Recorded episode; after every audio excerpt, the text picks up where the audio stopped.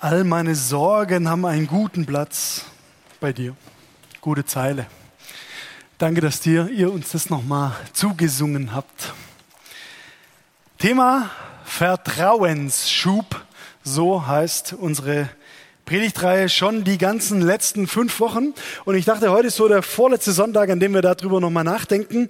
Und da lohnt sich vielleicht, einen ähm, kleinen Rückblick zu machen. Wir haben sehr viel gehört über Vertrauen in den letzten Wochen. Es ging so los, dass im September, ähm, da habe ich über Psalm 40 gepredigt und da hieß die Hauptaussage so, Gott vertraut dir. Da haben wir bemerkt, okay, diese ganze Geschichte mit Vertrauen und so, die fängt eigentlich nicht bei uns an, sondern die fängt bei Gott an. Gott vertraut dir. Am äh, zweiten Sonntag der Predigtreihe war dann der Ralf Knaute da, der hat über einen Vertrauensmann gesprochen und er hat gesagt, dass Jesus dieser Vertrauensmann ist, der so ganz nah bei uns ist, auch wenn wir durch tiefe Täler laufen. Am dritten Sonntag war dann so Vertrauen in Afrika. Erinnert euch noch, da hat das Segen für die Welt-Team hier einen Gottesdienst gestaltet, wo wir Gäste, Missionare aus Afrika zu Gast hatten. Dann kam der Eugen Reiser, der vorher schon vom Walle zitiert wurde, der hat so über die Früchte des Vertrauens gesprochen. Das war dann vor zwei Wochen. Da ging es so drum, dass äh, die Vertrauensfrüchte wie die Reben am Weinstock so wachsen. Und dann haben wir also gemerkt, okay, wenn wir vertrauen, dann hat es auch irgendwelche Auswirkungen. Und dann letzte Woche, da hat unser Freund Dustin Fischer über Vertrauen durch Vergebung gesprochen haben wir also auch gemerkt, dass Gott da wieder in Vorleistung geht. Er vergibt uns, damit wir neues Vertrauen fassen können. Und jetzt nächste Woche das ist dann der große Abschluss von unserer Predigtreihe. Da heißt das Thema Vertrauen in Krisen. Und da haben wir uns gedacht, das machen wir nicht so wie die letzten Wochen und auch nicht so wie heute, dass wir äh, da einfach eine Predigt hören, sondern da bist du gefordert. Du kannst die Predigt sein vom nächsten Sonntag, denn das wollen wir so machen, dass derjenige von uns, der was erlebt hat, wo er mal in einer Krise vertraut hat, dass er das mit uns teilen kann. Das müssen dann jetzt nicht immer brutale Antworten sein, die man da gibt, sondern vielleicht sind es auch mehr Fragen oder mehr Zweifel als Antworten. Aber wir haben uns so vorgestellt, dass alle, die denken, okay, da bin ich gemeint, ich habe da was beizutragen, ich kann da irgendwie zwei Minuten was drüber sagen über Vertrauen in Krisen, dass die sich bitte beim äh, Nico melden, nico.cola.jesustreff.de. Könnt, könnt ihr heute Abend noch kurz eine äh, E-Mail schreiben oder morgen, sodass wir das auf jeden Fall dann wissen. Okay, wer wäre denn da bereit? Und Nico würde das dann so koordinieren für nächsten Sonntag. Okay? Finde ich auf jeden Fall eine coole Gelegenheit, wo wir auch ein bisschen was voneinander so mitkriegen können. Wie, wie war das jetzt mit dem Vertrauen in der Krise? Also nur Mut. Ja. Um was es jetzt heute geht, vorletzter Sonntag von unserer Predigtreihe Vertrauensschub, das möchte ich dir mit einer kleinen Geschichte verdeutlichen, die sich letzten Sonntag oder letztes Wochenende äh, zutrug. Da war nämlich die Jesus-Treff-Leitung auf dem Wochenende unterwegs. Das machen wir so zum Beginn der Jesus-Treff-Saison. Da haben wir also mit dem Rat der Weisen, mit der Bereichsleitung und mit der Gemeindeleitung zusammen ein Wochenende verbracht. Und zwar in so einem Tagungszentrum in Blitzhausen. Und ähm, die Besonderheit von diesem Haus war, dass wir alle so Magnetkarten hatten für die Zimmer. Also statt Zimmerschlüssel hatte man so Magnetkarten. Ja, kennen wir ja bei Hotels und so. Da steckt man dann einfach die Magnetkarte in die, in die Tür rein, in diesen Kartenleser und dann öffnet sich da diese Tür. Und es ist ja so, wenn man so eine Magnetkarte dann bekommt an der Rezeption, dann hat man eigentlich so eine Art Grundvertrauen. Ja? Dann vertraut man, dass dieses Ding dann auch abends oder nachts, wann auch immer man dann zu Bett geht, die Tür öffnen wird. Und Vertrauen ist eigentlich dann auch nicht schwierig. Ne, solange man also da keine Probleme sieht, wird man wahrscheinlich dieser Karte vertrauen. Dann lief es so, an dem ersten Abend saßen wir also dann nach unserer arbeitsreichen Session noch gemütlich zusammen, das ein oder andere Mineralwasser konsumiert und ja, und dann saßen wir in so einer gemütlichen Sofaecke und dann waren am Ende noch übrig Daniel Kurzius, den ich hier nicht sehe und deswegen die Geschichte auch erzählen kann. Nico Kohler und ich. Und wir waren dann noch so die Letzten, die da übrig sind. Und dann kam so eine Mitarbeiterin von, äh, von dem Haus her und sagte so, ihr müsst ein bisschen aufpassen mit den Magnetkarten. Wenn ihr die so nah an eure Handys ranmacht, kann es sein, dass die dann entladen werden davor noch nie gehört, dass das passieren kann, aber der hat uns auf jeden Fall gewarnt. Und da wurden wir dann schon so ein bisschen skeptisch, weil der Daniel, der hatte die Karte schon die ganzen letzten zwei Stunden voll auf seinem iPhone drauf liegen und dachte, okay, wenn die jetzt entladen wäre, dann kommen wir ja nicht mehr ins Zimmer. Dann hat die nette Mitarbeiterin die Karte genommen, hat sie getestet und hat gesagt, nee, die funktioniert noch einwandfrei, weitermachen und so. Und äh, dann war das Vertrauen sozusagen nach wie vor hergestellt bis zu diesem Moment dann nachts um drei, als wir dann vor Danis Zimmertür standen, zu dritt. Und das Ding hat sich einfach nicht geöffnet. Und dann hat man gemerkt, okay, in dem Moment, wo dann die Angst kommt, da fällt einem das Vertrauen in die Magnetkarte dann schon schwer, ja. In dem Moment, als der Dani dann dachte, oh nein, jetzt muss ich beim Wörner oder beim Kohler ins Gräbele äh, und bei denen pennen, da war dem sein Vertrauen ganz schön weg, ja. Ähm, das Ende vom Lied war, er hatte die Magnetkarte, nachdem er sie auf seinem iPhone liegen hatte, dann lieber auf sein iPad gelegt und die Hülle von dem iPad hat einen Magnetverschluss. Feierabend, ja. Wir mussten dann um drei nachts den Typi vom Haus rausklingeln. Der war natürlich mega gut gelaunt und da konnten wir wieder unsere Zimmer. Vertrauen ist einfach, solange wir gar keinen Grund für Angst haben. Aber wenn es dann mal um die Wurst geht, dann zeigt sich, wie viel unser Vertrauen wert ist. Und deswegen glaube ich, der größte Feind des Vertrauens ist die Angst. Der größte Feind des Vertrauens ist Angst. Es gibt Situationen, in denen ist Vertrauen schwer. Und deswegen würde ich heute gerne die Frage stellen, wie können wir vertrauen, obwohl wir Schisser sind? Wie können wir Gott vertrauen, wenn die Umstände ganz und gar nicht danach aussehen? Wie können wir vertrauen, wenn wir eigentlich am liebsten wegrennen würden?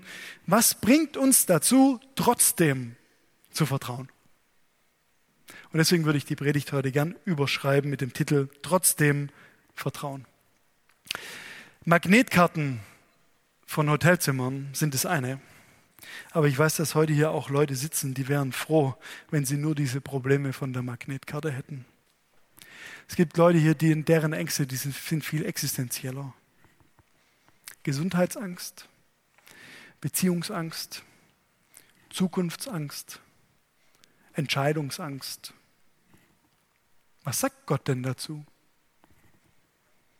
Wie stellt sich Gott denn das so vor, dass wir trotzdem vertrauen? Wie geht es denn im Alltag? Mein Wunsch für die kommenden Minuten wäre jetzt, dass Gott dir persönlich begegnet. In deiner Angst, in deinen Sorgen und dass er zu dir spricht. Und dafür möchte ich ihn jetzt noch einladen. Ich bete noch.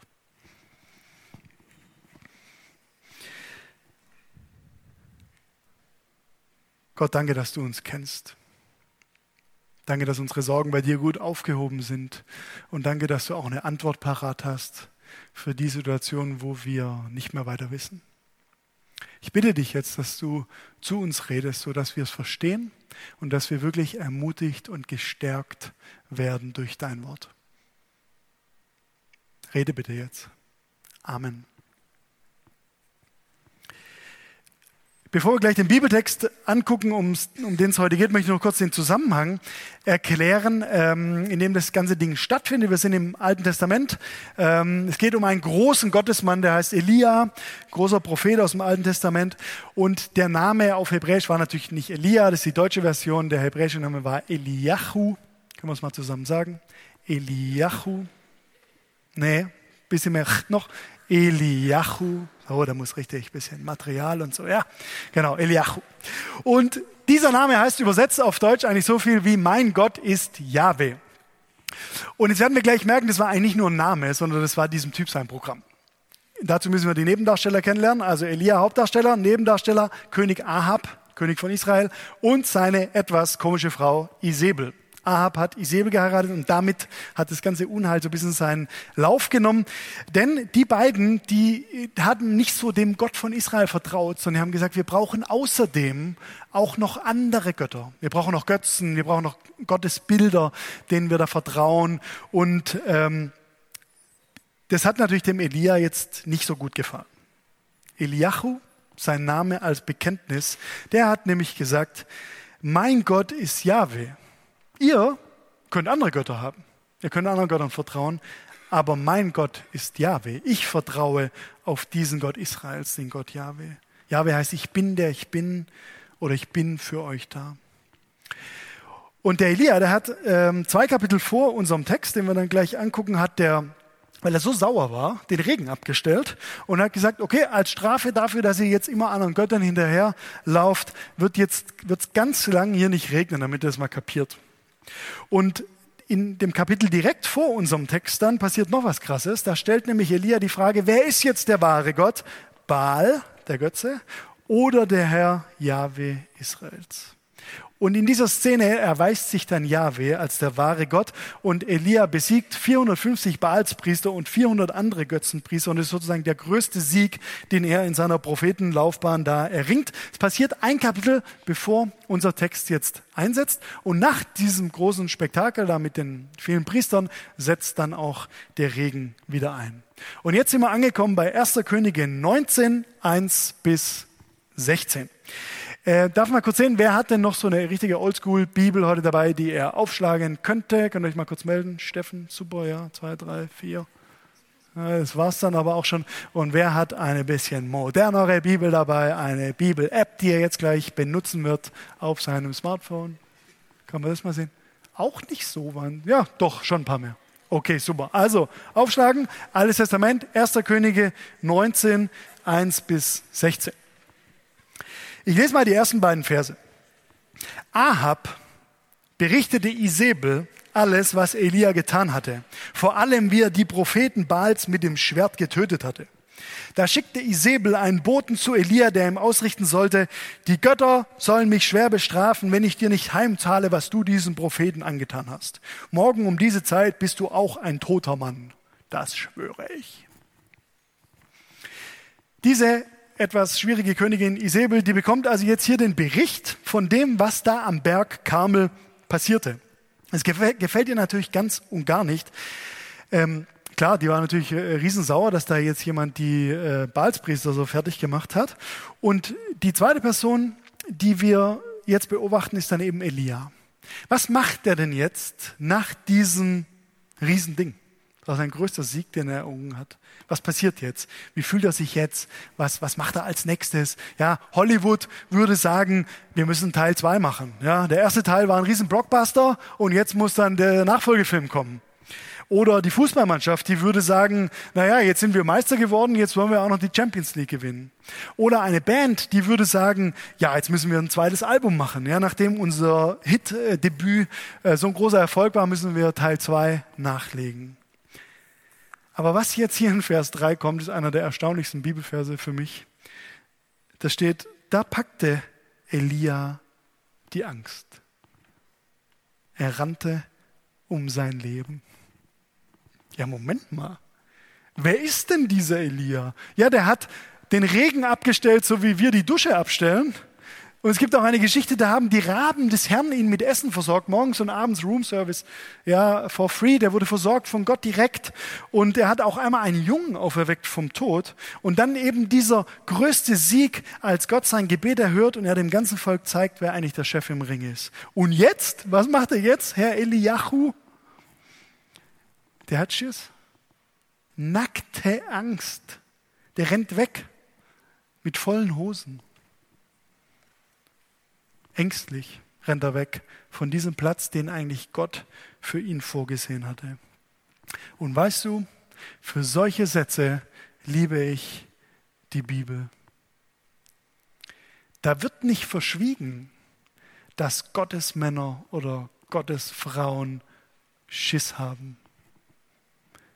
Ich kann total mit diesem Elia mitfühlen. Ich identifiziere mich mit dem. Ich habe auch Angst. Gott gebraucht ängstliche Leute und Gottes Männer und Gottes Frauen dürfen Angst haben. Und ich bin so froh darüber, dass es die Bibel nicht verschweigt. Gott steckt mittendrin im unperfekten, im echten Leben. Jemand hat mal gesagt, Glaube ist nicht die Abwesenheit von Angst, sondern die Gegenwart des Vertrauens in einen Gott, der größer ist als alle unsere Angst. Glaube ist nicht die Abwesenheit von Angst, sondern die Gegenwart des Vertrauens in einen Gott, der größer ist als alle unsere Angst. Ich möchte mit dir heute drei Dinge anschauen, die Gott jetzt zu Elia sagt. Und zwar während der wegrennt. Der hat die ganze Geschichte über noch Schiss. und rennt weg. Und mich bewegt es, der Elia, der rennt jetzt davon und Gott, Gott macht ihn nicht fertig, macht ihn nicht platt, sondern der ruft ihn, der redet zu ihm, der folgt ihm und der bringt ihn zurück. Schauen wir mal rein, was diese drei Sätze sind. Es geht weiter in 1. Könige 19, Vers 3. Da packte, die Elia, äh, packte Elia die Angst, er rannte um sein Leben. Und jetzt? Und floh bis nach Beersheba, ganz im Süden Judas. Dort ließ er seinen Diener, der ihn bis dahin begleitet hatte, zurück. Allein wanderte er einen Tag lang weiter bis tief in die Wüste hinein. Zuletzt ließ er sich unter einen Ginsterstrauch fallen und wünschte, tot zu sein. Herr, ich kann nicht mehr, stöhnte er, lass mich sterben. Irgendwann wird es mich sowieso treffen wie meine Vorfahren. Warum nicht jetzt? Kleine Zwischenbemerkung. Wieso bittet einer, der um sein Leben rennt, lass mich sterben? Doch komisch. Der Elia, der wusste ja sehr wohl, dass er eigentlich keine Angst um sein Leben haben musste. Er kannte ja Yahweh. Und Yahweh hatte das Leben in der Hand. Aber warum hat er jetzt Schiss? Und ich glaube, an der Stelle merken wir, Elia rennt eigentlich nicht um sein Leben, sondern der rennt vor seinem Leben weg. Elia rennt nicht um sein Leben, sondern der rennt vor seinem Leben weg. Und vielleicht sitzt du auch heute hier und dir geht's ähnlich. Man kann ja Angst haben vor einer Niederlage oder vor Versagen. Aber manchmal da haben wir auch einfach nur Angst vor einem weiteren Kampf. Der Elia wusste ja tief in sich, dass er mit Gott auf der Gewinnerseite steht. Das dürfen wir heute auch wissen. Aber er hatte Angst vor einem weiteren Kampf, einer weiteren Aufgabe, einer weiteren Anstrengung. Und vielleicht steht vor dir jetzt in der kommenden Zeit auch so ein Kampf. Eine schwierige Situation in der Arbeit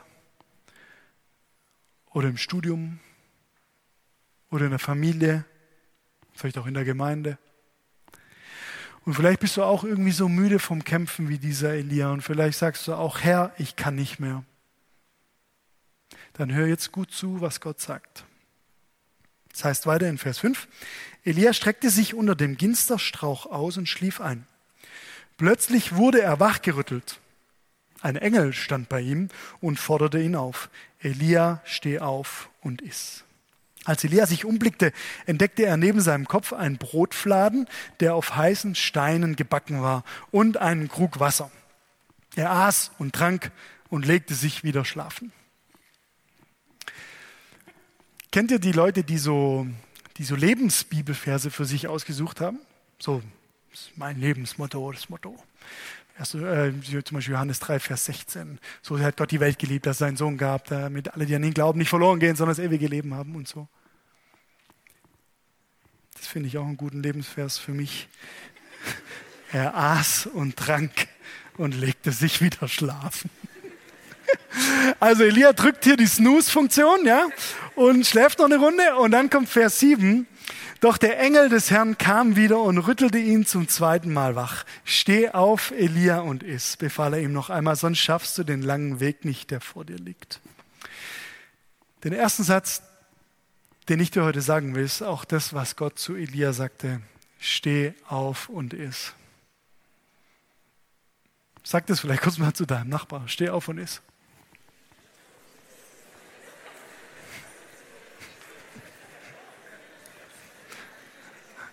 Danke. Steh auf. Das kann man ja schon mal verstehen. Man kann am Boden liegen vor Verzweiflung. Man kann auch schon mal richtig down sein. Man kann sich schon mal wie ein Häufchen Elend unter der Decke verkriechen. Aber irgendwann reicht es dann auch wieder. Steh auf.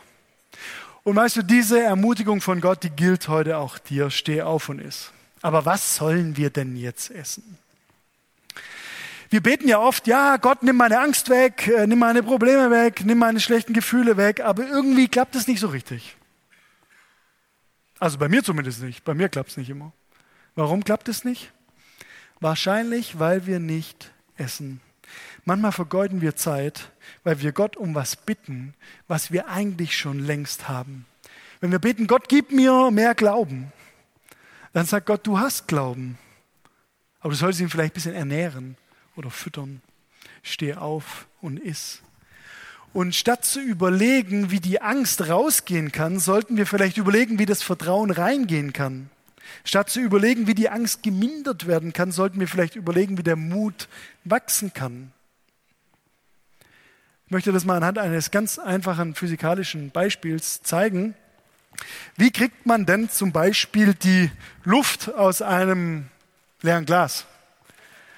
Das Ding kann man umdrehen, dann ist die immer noch drin. Man kann es irgendwie schütteln, dann ist die immer noch drin. Aber es gibt eine Möglichkeit, wie wir hier die Luft rauskriegen, und das wird mein Freund Valentin Schleifenbaum uns jetzt zeigen, mit Hilfe einer Flasche Bionade.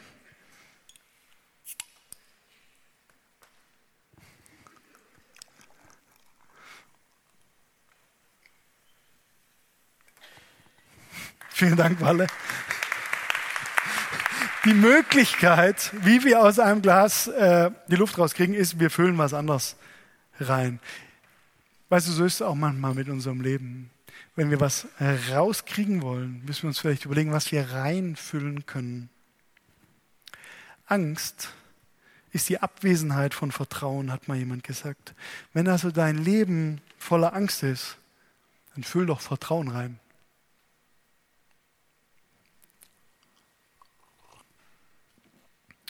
Schmeckt herrlich. Jetzt die Frage ist dann also, wenn dein Leben voller Angst ist, füll Vertrauen rein, wie können wir denn unser Vertrauen eigentlich ernähren?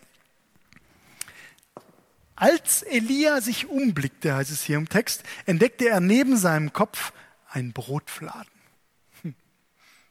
Frauen, wie kriegt man den Männer aus dem Bett? Frühstück. Ja? Stell dir mal vor, es duftet herrlich von der Küche bis ins Schlafzimmer nach äh, Rührei, Speck, Bratwurst, Fleisch. Ja, alle diese Dinge, die Männer mögen. Wie schnell sind dann die Männer aus dem Bett? Hört sich doch gut an. Ne? Gott tut dasselbe für dich. Gott macht Frühstück direkt neben dir. Ich finde es ja heutzutage echt interessant. Was ist direkt neben unserem Kopf jeden Morgen? Direkt auf meinem Nachttisch verfügbar mein Telefon mit der Bibel-App und mit kostenlosen Übersetzungen der Bibel, die ich mir zur Verfügung holen kann. Das ist echt interessant. Gott legt sein Wort, seine Nahrung für unser Vertrauen direkt neben unseren Kopf jeden Morgen das Brot des Lebens. Er gibt uns noch was anderes. Er gibt uns außer seinem Wort, was wir aufnehmen können, noch seine Gemeinde. Seine Gemeinde ist voll von Ermutigung für dein Leben, der Fladen der Gemeinschaft. Und an der Stelle frage ich mich eigentlich immer, was dich noch daran hindert, äh, voll im Jesus-Treff einzusteigen. Es gibt ein paar, die kommen hier schon sehr lange in unsere Gottesdienste, aber die kriegen nie so richtig die Kurve hier mitzumachen. Ich spreche dir heute wieder die Einladung aus. Ich glaube, es hat einen Haufen positive Effekte, wenn man sich hier zugehörig fühlt und dabei ist. Wir haben einiges vor im nächsten Jahr und du bist herzlich eingeladen, hier voll mitzumachen. Gottes Wort und die Gemeinschaft, beides ist für dich verfügbar. Mit anderen Worten, Gott hat gekocht. Steh auf und iss. Bei uns zu Hause kommt es zuweilen vor, dass wir mittags kochen. Also zum Beispiel kocht die Lea dann Spaghetti Bolognese, ist eine ihrer Spezialitäten. Wenn ich koche, koche ich noch was Einfacheres. Und dann äh, kochen wir also so viel, dass das dann fürs Mittagessen reicht. Dann reicht es auch meistens noch fürs Abendessen. Dann stelle ich das in den Kühlschrank rein. Und das habe ich aber dann bis abends wieder vergessen. Dann komme ich irgendwie nach Hause, vielleicht nach dem Kicken oder so und habe dann Hunger und ähm, hol mir dann was anderes. Und dann, wenn die Lea nach Hause kommt, fragt die dann, ja und, hast du noch den Rest von heute Mittag gegessen? Sag, ey, Nee, ich war noch beim Brunnenwirt und habe eine Currywurst geholt. Ihr grinst, aber wir machen eigentlich dasselbe mit Gott. Gott hat so gute Sachen direkt in unserem Kühlschrank vorbereitet. Es ist nicht die Aufgabe deines Hauskreises, sich darum zu kümmern, dir das geistliche Essen reinzustopfen, sondern es ist deine Aufgabe zu essen. Wir sagen oft, Gott nimm die Angst weg. Und Gott sagt, hey, ernähre deinen Glauben und die Angst wird keine Chance mehr haben. Ich finde es richtig charmant von Gott. Der Elia, der rennt ja von ihm weg und Gott, Gott versorgt ihn zärtlich, gibt ihm neue Kraft. Wer würde denn sowas sonst machen? Wer außer Gott? Können wir mal wieder sehen, wie groß diese Gnade Gottes ist, der sich um uns kümmert, der uns versorgt und der so viel für uns vorbereitet hat. So viel zu erstens. Steh auf und iss. Jetzt macht der Elia das auch, Vers 8. Da stand Elia auf, aß und trank. Und die Speise gab ihm so viel Kraft, dass er 40 Tage und Nächte hindurch wandern konnte, bis er zum Berg Gottes, dem Horeb, kam. Es hört sich jetzt auch gut an, ja. Der Elia kommt jetzt zum Berg des Herrn, da denken wir, okay, jetzt wird's langsam wieder alles okay. Der ist wieder auf der richtigen Spur angekommen. Aber wer die biblische Landkarte kennt, der weiß, dieser Typ geht immer noch in die komplett falsche Richtung, läuft immer noch nach Süden, rennt immer noch weg. Und er rennt weg von diesem Leben, das Gott für ihn hatte, weil er Angst hat. Und was machen wir meistens, wenn wir Angst haben? Wir wollen uns verstecken. Dort ging er in eine Höhle, um darin zu übernachten. Plötzlich sprach der Herr zu ihm, Elia, was tust du hier? Was tust du hier in dieser Höhle? Ich meine, diese Höhle ist ein Versteck, aber die ist auch irgendwie so ein, so ein abgeschlossenes Leben. Unsere Angst sperrt uns ja oft in sowas wie eine Höhle. Da kann man dann Gott nicht sehen, die Angst versperrt uns den Blick auf Gott und in der Höhle, da kann auch die Angst wachsen. Ja, im Dunkeln haben wir viel mehr Schiss als bei Tag. Äh, nachts erschrecken auch viele von uns viel schneller. Also ich kenne das zum Beispiel von mir. Äh, unsere Spülmaschine geht manchmal nachts an, wenn die so eine Pause gemacht hat und dann äh, geht die irgendwann wieder los und dann zuckt man so kurz zusammen und denkt, huch, ist, ist außer mir jemand schon mal nachts bei der Spülmaschine erschrocken? Traut euch ruhig. Danke. Ist jemand schon mal tags von der Spülmaschine erschrocken? Okay. Also dann hätten wir jetzt auch nachher noch ein ernstes Gespräch äh, reden machen müssen, wenn es bei dir so der Fall wäre. Aber nachts erschrecken wir viel leichter. Ja, wenn wir im Dunkeln sind, hat die Angst viel mehr Chancen, uns zu erschrecken. In der Höhle kann die Angst wachsen. Und jetzt kommt hier die nächste Ermutigung für uns. Gott, der spricht zu uns in der Höhle. Gott spricht zu uns in der Krankheit, in der Sucht, in der Depression, in der Enttäuschung und in der Trauer. Gott spricht zu dir in deiner Höhle. Es gibt mit Höhlen nur ein bisschen ein Problem. Da hat man keinen so guten Empfang. Und deshalb geht es weiter in der Geschichte. Elia antwortete, ach Herr, du großer und allmächtiger Gott, mit welchem Eifer habe ich versucht, die Israeliten zu dir zurückzubringen, denn sie haben den Bund mit dir gebrochen, deine Altäre niedergerissen und deine Propheten ermordet. Stimmt alles, was er sagt. Bis hierhin. Und jetzt sagt er, nur ich bin übrig geblieben, ich allein. Und nun trachten sie mir auch nach dem Leben. Na, Elia, du bist noch der Einzige? Stimmt nicht. Ich bin auch da sagt Gott, denn Gott ist in der Höhle. Und da antwortete ihm der Herr, komm aus deiner Höhle heraus und tritt vor mich hin, denn ich will an dir vorübergehen. Zweiter Punkt. Komm heraus und tritt vor mich hin. An der Stelle kommen in der Geschichte jetzt einige Special Effects Echt krasse Sachen. Vers 11 und 12. Auf einmal zog ein heftiger Sturm herauf, riss ganze Felsbrocken aus den Bergen heraus und zerschmetterte sie. Doch der Herr war nicht im Sturm. Als nächstes bebte die Erde, aber auch im Erdbeben war der Herr nicht. Und dann kam ein Feuer, doch der Herr war nicht darin. Hm. Gott möchte uns hier was ganz Bestimmtes zeigen. Ich glaube, er möchte uns zeigen, was nicht der Weg ist, wie deine Angst überwunden werden kann. Wind nicht, Erdbeben auch nicht und Feuer auch nicht. Wie wird Gott Elias Angst begegnen? Wie will Gott deiner und meiner Angst begegnen? Jetzt kommt der Höhepunkt in dieser Geschichte. Danach hörte Elia ein leises Säuseln. Er verhüllte sein Gesicht mit dem Mantel, ging zum Eingang der Höhle zurück und blieb dort stehen.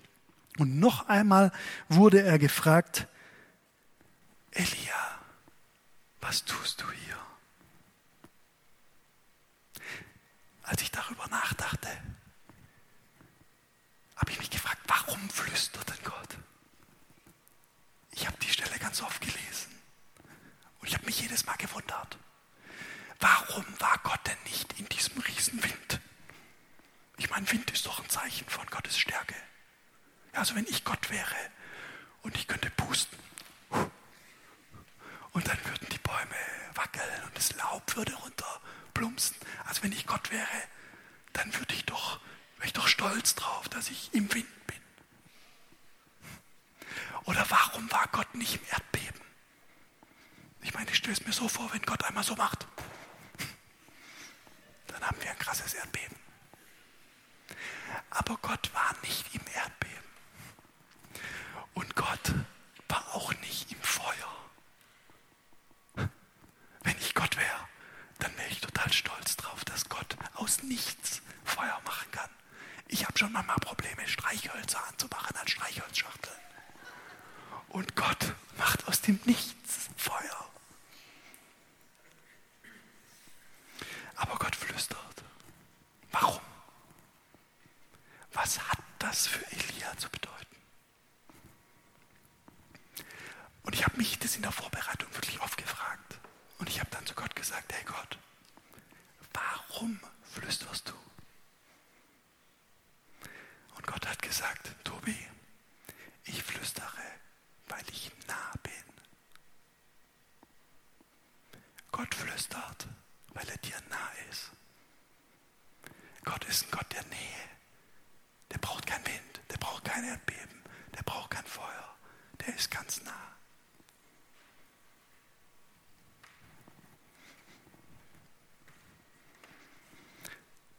Vielleicht hören wir manchmal jemand schreien. Der Feind, der schreit Lügen.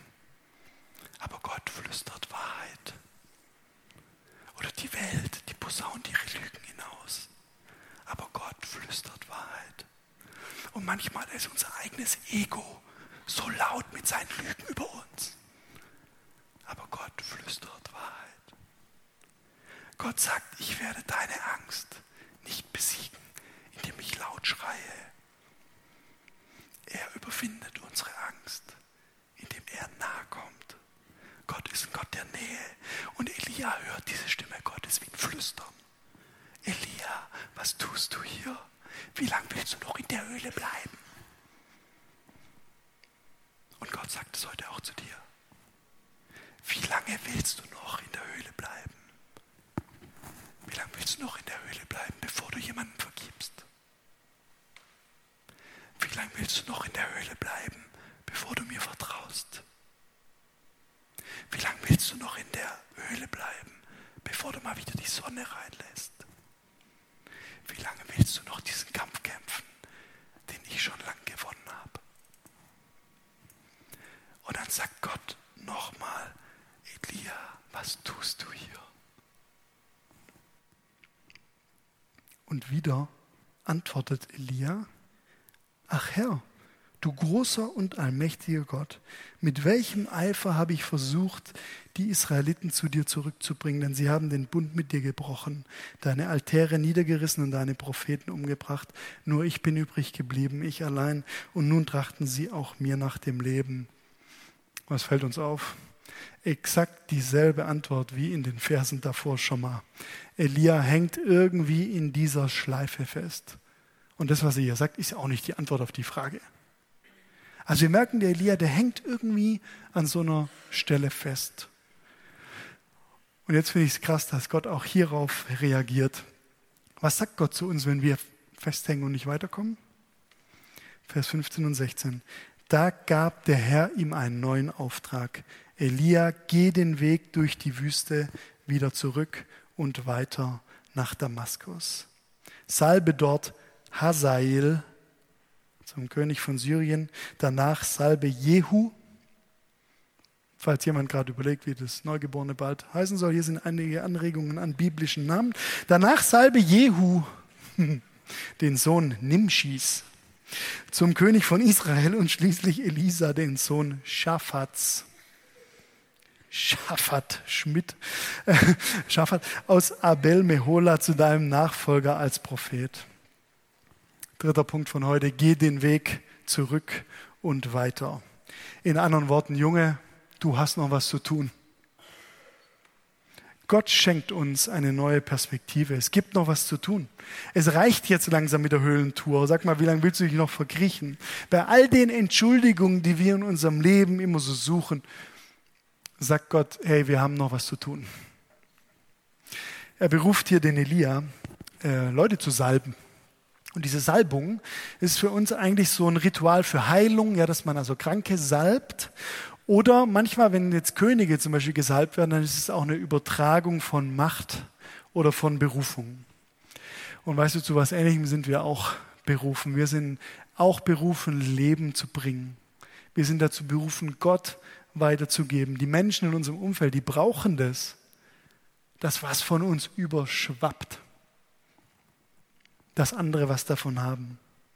Und wenn du heute fragst, ja, was habe ich denn jetzt noch zu tun? Also wenn du keine Idee hast, wir haben hier einige Ideen. Im Jesus-Treff einiges geplant in nächster Zeit. Zum Beispiel beginnt im November, Mitte November wieder unser Winterspielplatz. Da öffnen wir da drüben im Gemeindehaus an vier Nachmittagen die Türen, damit Kinder, die sonst im Winter draußen keinen Platz zum Spielen haben, bei uns ins Bällebad hüpfen können und die Rutsche runterrutschen können. Und damit können wir ein Segen sein für die Kinder hier aus Stuttgart Nord. Und wenn du Lust hast mitzuhelfen, bist du herzlich eingeladen. Ab Mitte November bis Anfang März machen wir das und öffnen an vier Nachmittagen da drüben die Tür. Es gibt natürlich einen Haufen andere Sachen, wo du mitmachen kannst. Ich fand auch gestern Abend das Gospelkonzert war für mich so ein Punkt, wo ich gesalbt wurde, in Anführungszeichen. Ich fand es Wahnsinn, was, was die Mädels und Jungs hier für positive Dinge gesungen haben, wie da die Post abging und wie man da ermutigt wurde durch die Musik. So kannst du auch Gott weitergeben. Gott sagt es heute zu dir, auch wenn du vielleicht von mir weggelaufen bist. Geh den Weg wieder zurück und weiter. Übrigens, Gott wartet ja nicht, bis Elia wieder alles so schön geordnet hat, ne? bis er auf einer Bibelschule war, bis er Buße getan hat äh, für sein Wegrennen und so weiter. Nee, nee. Gott gebraucht uns mitten im Zerbruch, mitten in unseren Ängsten, mitten in Anfechtung und Krise. Ich fasse mal zusammen. Was bringt uns eigentlich dazu, trotzdem zu vertrauen. Gott weiß ja, was wir erleben. Er kennt unsere Ängste, er kennt unsere Sorgen viel besser als jeder sonst. Und er sagt zu uns drei Sätze. Steh auf und iss. Ernähre dein Vertrauen, dann geht die Angst weg. Zweitens, komm aus der Höhle raus und tritt vor mich hin. Gott spricht leise weil er ganz nah ist, zu jeder Zeit. Drittens, geh den Weg zurück und weiter. Du hast einen Auftrag. Diese drei Sätze sind es, die uns ermutigen, trotzdem zu vertrauen. Wir dürfen trotzdem vertrauen, weil Gott nah ist. Zum Schluss noch ähm, ich war gestern ja hier bei dem Gospelchor-Konzert und habe danach noch mit ein paar Leuten geredet und unter anderem mit der Anne. Und die kam dann so zu mir her und sagte so, Werner, du siehst heute so anders aus. Was ist denn da? gesagt, ja, weiß auch nicht. Ich habe, glaube meine Brille nicht auf. Ja, stimmt. ich hatte Kontaktlinsen drin, weil wir nachmittags noch gekickt haben. Ja, und zum Sport mache ich ja Kontaktlinsen rein. Und dann hatte ich halt meine Brille nicht auf. Und dann sagte die Anne so, ja, krass du siehst echt voll anders aus und ich sehe jetzt gerade erst, was für Zähne du eigentlich hast. Dann habe ich gedacht, krass, ne? man macht nur so ein Detail weg und schon sieht man anders aus oder die Leute achten dann auf was anderes. dann sieht man vielleicht an jemand was, was man davor noch gar nicht gesehen hat. Dann habe ich überlegt, vielleicht ist es für uns auch mit Gott so. Müssen wir manchmal vielleicht was wegtun, was wir über Gott denken, um dann zum Eigentlichen vorzudringen? Lass doch vielleicht mal dein strenges Bild von Gott weg. Lass doch mal das Bild von Gott weg, der dich fertig machen will. Lass doch mal das Bild von Gott weg, vor dem du wegrennen musst. Und dann siehst du womöglich erst, dass Gott eigentlich ganz nah ist. Zum Flüstern nah, zum Vertrauen nah, zum Neuanfang nah.